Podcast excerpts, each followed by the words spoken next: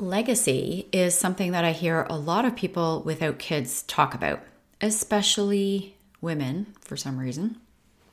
There's this idea or this sentiment that your children carry on your legacy, or maybe they even are your legacy. I myself have not felt the importance of this, and it really made me wonder why I was different. So I Googled why do we feel a need to leave a legacy? And what I was trying to do was get at the psychology behind it. But the first bunch of hits were all about how important it is to leave a legacy and why we need to leave one behind. And that got me digging deeper and thinking more about this. And I'm going to unpack everything that I've learned and my theories on this myself on today's episode. So stay tuned, it might actually blow your mind. Hi, I'm Sheri Johnson, and you are about to discover how to embrace your life as a childless woman who wanted to have a family and never could.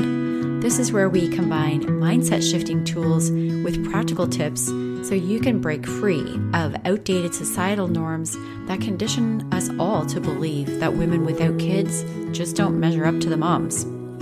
It's where we take action on processing grief and accelerating the healing journey so you can feel free. When childless women awaken their self worth, they transform from hopeless and inadequate to worthy, accepting, and purposeful. Think of this podcast as your weekly dose of light bulb moments that will shift your perspective as a childless woman about yourself, about your innate power to change yourself, your future, and maybe even the world we live in. That's what you want, then keep on listening. Welcome to the Awakening Worth podcast. Welcome back if you've been listening before. I'm kind of excited to talk about this topic because it's something that I hear so much about, and that is legacy. When you don't have kids, what is your legacy? And I, I, hate even saying it in that way because I don't think that kids are a legacy at all. But I think there's a lot of, I don't know, society gives us this idea that if you don't have kids, then you don't have a legacy. Or maybe you don't have someone to give your legacy to if you're using the definition of inheritance, but we typically don't. So let's actually define legacy before we dive in, because I think it's kind of it's important to get clear on what is meant by legacy. So I looked this up in the Merriam-Webster dictionary, and there were two definitions there. One, a gift by will, especially of money or other personal property. So there's your inheritance piece. And the second one was something transmitted by or received from an ancestor or predecessor or from the past. And this one gets a little closer to, I think, what we sort of think about as legacy when we talk about it in the childless, child free community. And so that can be, you know, something that's passed along by, uh, it could be anything really. I mean, the, the examples that they gave in the dictionary were the legacy of the ancient philosophers, and the war left a legacy of pain and suffering. So there's so many different ways that we use this when I hear people talk about it, it's more of this latter uh, definition that I think they're referring to. And for some, I think it's important for, they feel it's important that someone carry on their name or maybe a family business or maybe just simply to make a mark on the world or have someone to remember them. So here's an example. I've heard people talk about their funeral and how they envision that happening. How many people will show up to to pay tribute to me? What will they say about me after I'm gone? Who's going to remember me? What are they going to remember me for? What is my eulogy going to look like? And if you're one of these people, there's there's no judgment in what I'm about to share. When I started to think about these these definitions, I do remember a time when I also wondered these same things about my funeral. And I'm going to tell you what got me to change.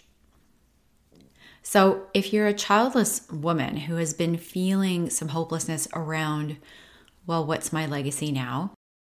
Then you might be stuck in society's subconscious programming that tells you that leaving something behind is what makes you important, that who all remembers you and what do they say about you at your funeral? What are they going to remember you for? And this particular way of looking at legacy is created by the ego. It's the ego that tells you how you can be worthy in the world. And I say the ego because we all have one, and it's actually just your brain's way of keeping you safe. So maybe let's just for now drop all the negativity around that word ego and look at it as something that we can learn from. So, in this case, if legacy makes you feel important or significant, that makes your brain feel safe. It makes the people you feel you leave behind safe. And it makes them a part of something, maybe a family, a business, whatever that is. So, you know that you're stuck in your ego if you are wondering what your legacy will be now that you don't have kids.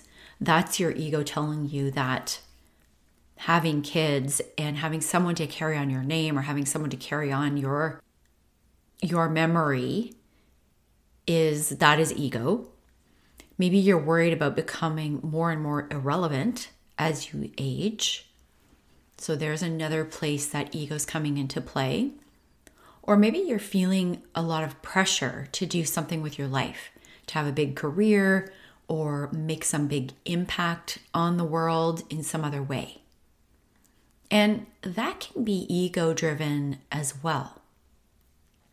So, what you might be doing in order to kind of try to fix this or try to feed that is spending a lot of time at work, getting really busy, being valuable, making yourself valuable at work.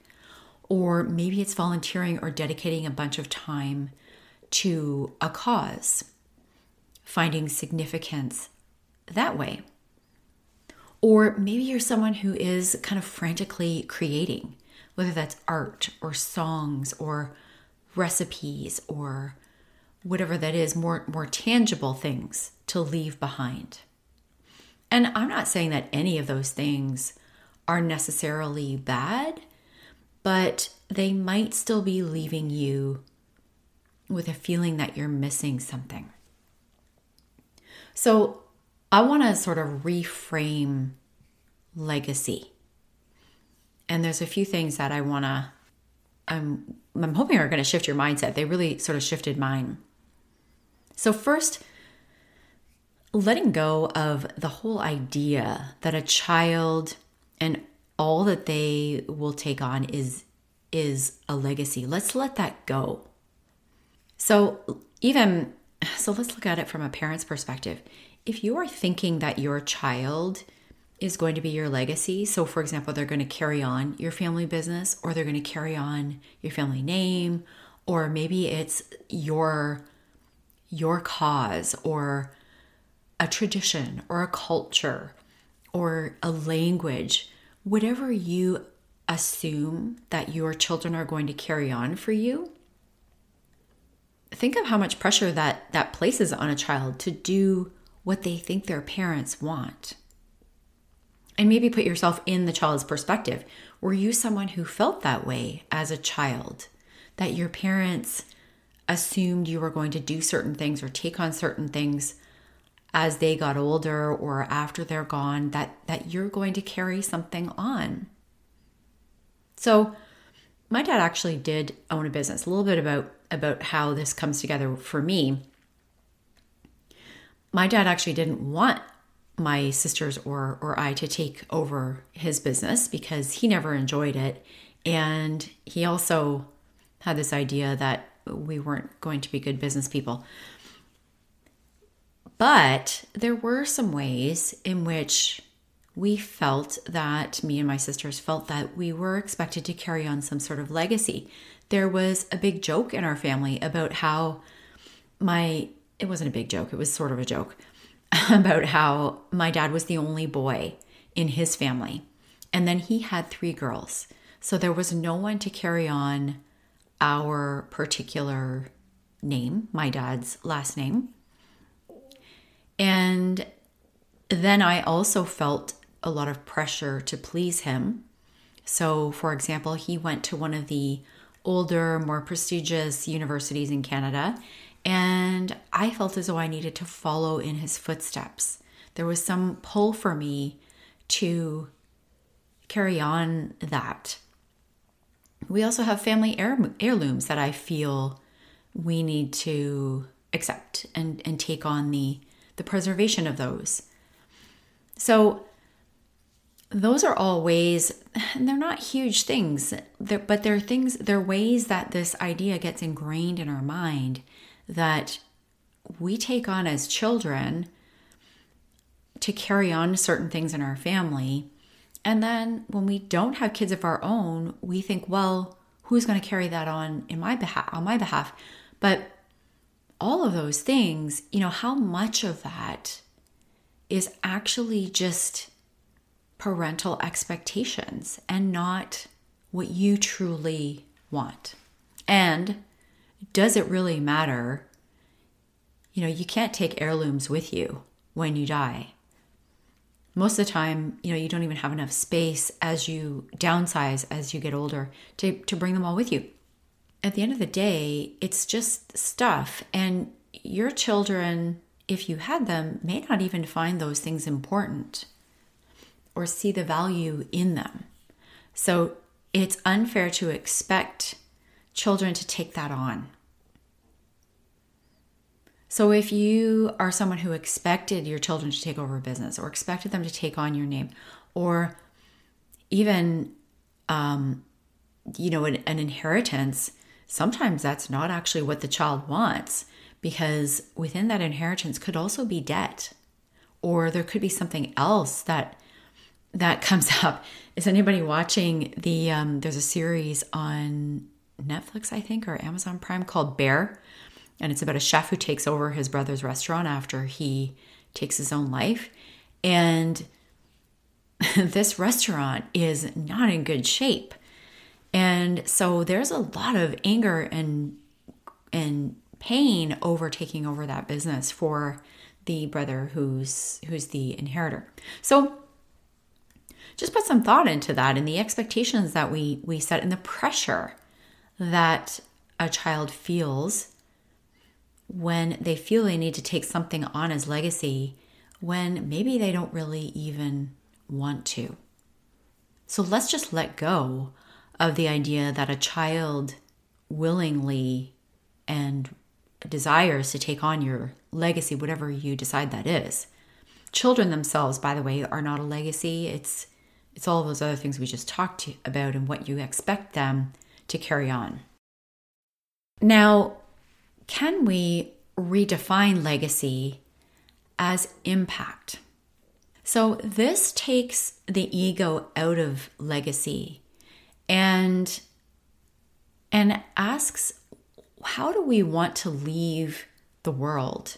And can we leave the world in a tiny bit of a better place than we left it.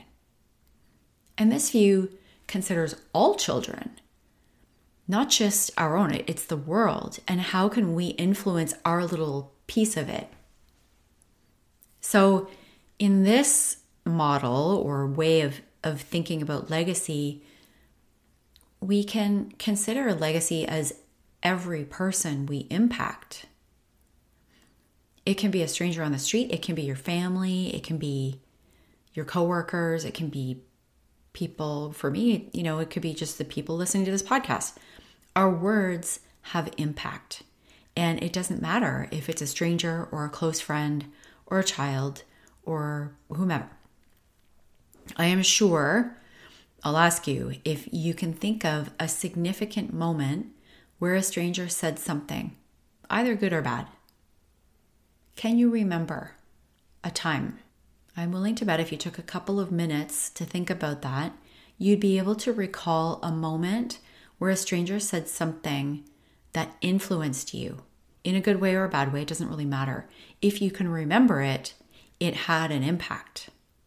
I can think of a bunch of things that have impacted me, and some in some really huge ways. Some of them, gosh, my whole life has changed because of you know either a book I've read or even sometimes just a quote on Instagram that shifts your mindset and you look at the world in a slightly different way.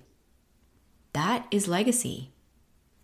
I also, you know, going back to the ego, I think about impact without credit. It's the ego that wants credit. It's the ego that wants your name on a building or uh, or on a person, a child. And so, how can you make impact without taking any credit? The third thing that I want to talk about is is what really made the difference for me. And tying this all back to self-worth, as I always do on the Awakening Worth podcast, I really you know, when I started to work on my self-worth, that was when things started to shift. I started to identify all the influences in my life my parents, school teachers, church, society in general, and how each of these influencers has has in some way taught me to measure my worth. Society, for example, led me to believe that the more money you have, the more valuable you are. And I think that's a pretty common belief in our society, and it leads us to accumulate stuff, buy bigger houses, better cars, more clothes, because the the more you have, the more valuable you think you are. So we're using that as a measuring stick. The amount of stuff you own and the quality of that stuff or the um, you know the the value of your home is a measure of how worthy you are. It's not, of course. That's what society will have us believe. So we've sort of been conditioned, and it's why we keep building bigger houses and buying nicer cars and more clothes, more stuff. When I look at it from my parents' perspective and what I learned from them, what beliefs I gained from them, getting married, having children, that's what makes you worthy having a university degree for them from a good university was also something that would make me worthy. So we have many, many measuring sticks that, that we measure our worth against. And really, we have innate value. These are all just measuring sticks. We all have internal value, whether we get married or not, whether we have children or not, whether we have money or not. So, to give you a few more examples from church, it was giving is what makes you valuable, charitable work. I also got that getting married and having children makes you worthy from church, but being generous, giving, giving money, giving your time, doing that sort of charitable work was something that I learned from church. And that made me fill my schedule with that kind of, of stuff, giving, serving. And it's really when you let go of all of these measuring sticks and are still able to feel like you have value, as much value in the world as someone else, that's worthiness. And when you practice that, the ego falls away. It's no longer important to do things because of what others might think. And it no longer becomes important to be remembered. Legacy drops off this feeling of wanting to leave a legacy in the way that that we typically define it that is. Legacy purpose future these are all things that we cover inside my women of worth program because i see them as the things that people talk about. They we all want purpose. We want fulfillment. We want and we want to leave a legacy. We want to make impact. We want to make an impact on the world. So I see all these words coming up so often in the community of women without kids. But in my experience of, of other things that are out there to help, no one has really gotten deep into the how to actually let go of the fears associated with not leaving a legacy, the fears that we associate with with not finding purpose. So, how do we actually address all of this and come up with your purpose, your joyful future, your impact? So, by the end of my program, you actually have a much clearer vision of how the fears of not leaving a legacy have on your, your purpose and your future. And you'll have a clearer vision of your purpose and your future. So that is opening up soon. In the meantime, you can get a taste of it by downloading my free guide. It's called Create Your Best Year Even Without Kids. And you can download it at sherijohnson.ca slash best year. sherijohnson.ca slash best year. And I'll drop that link into the show notes. So go download that free guide, Create Your Best Year, Even Without Kids. I will be back next week with a guest episode. So come back and have a listen to that.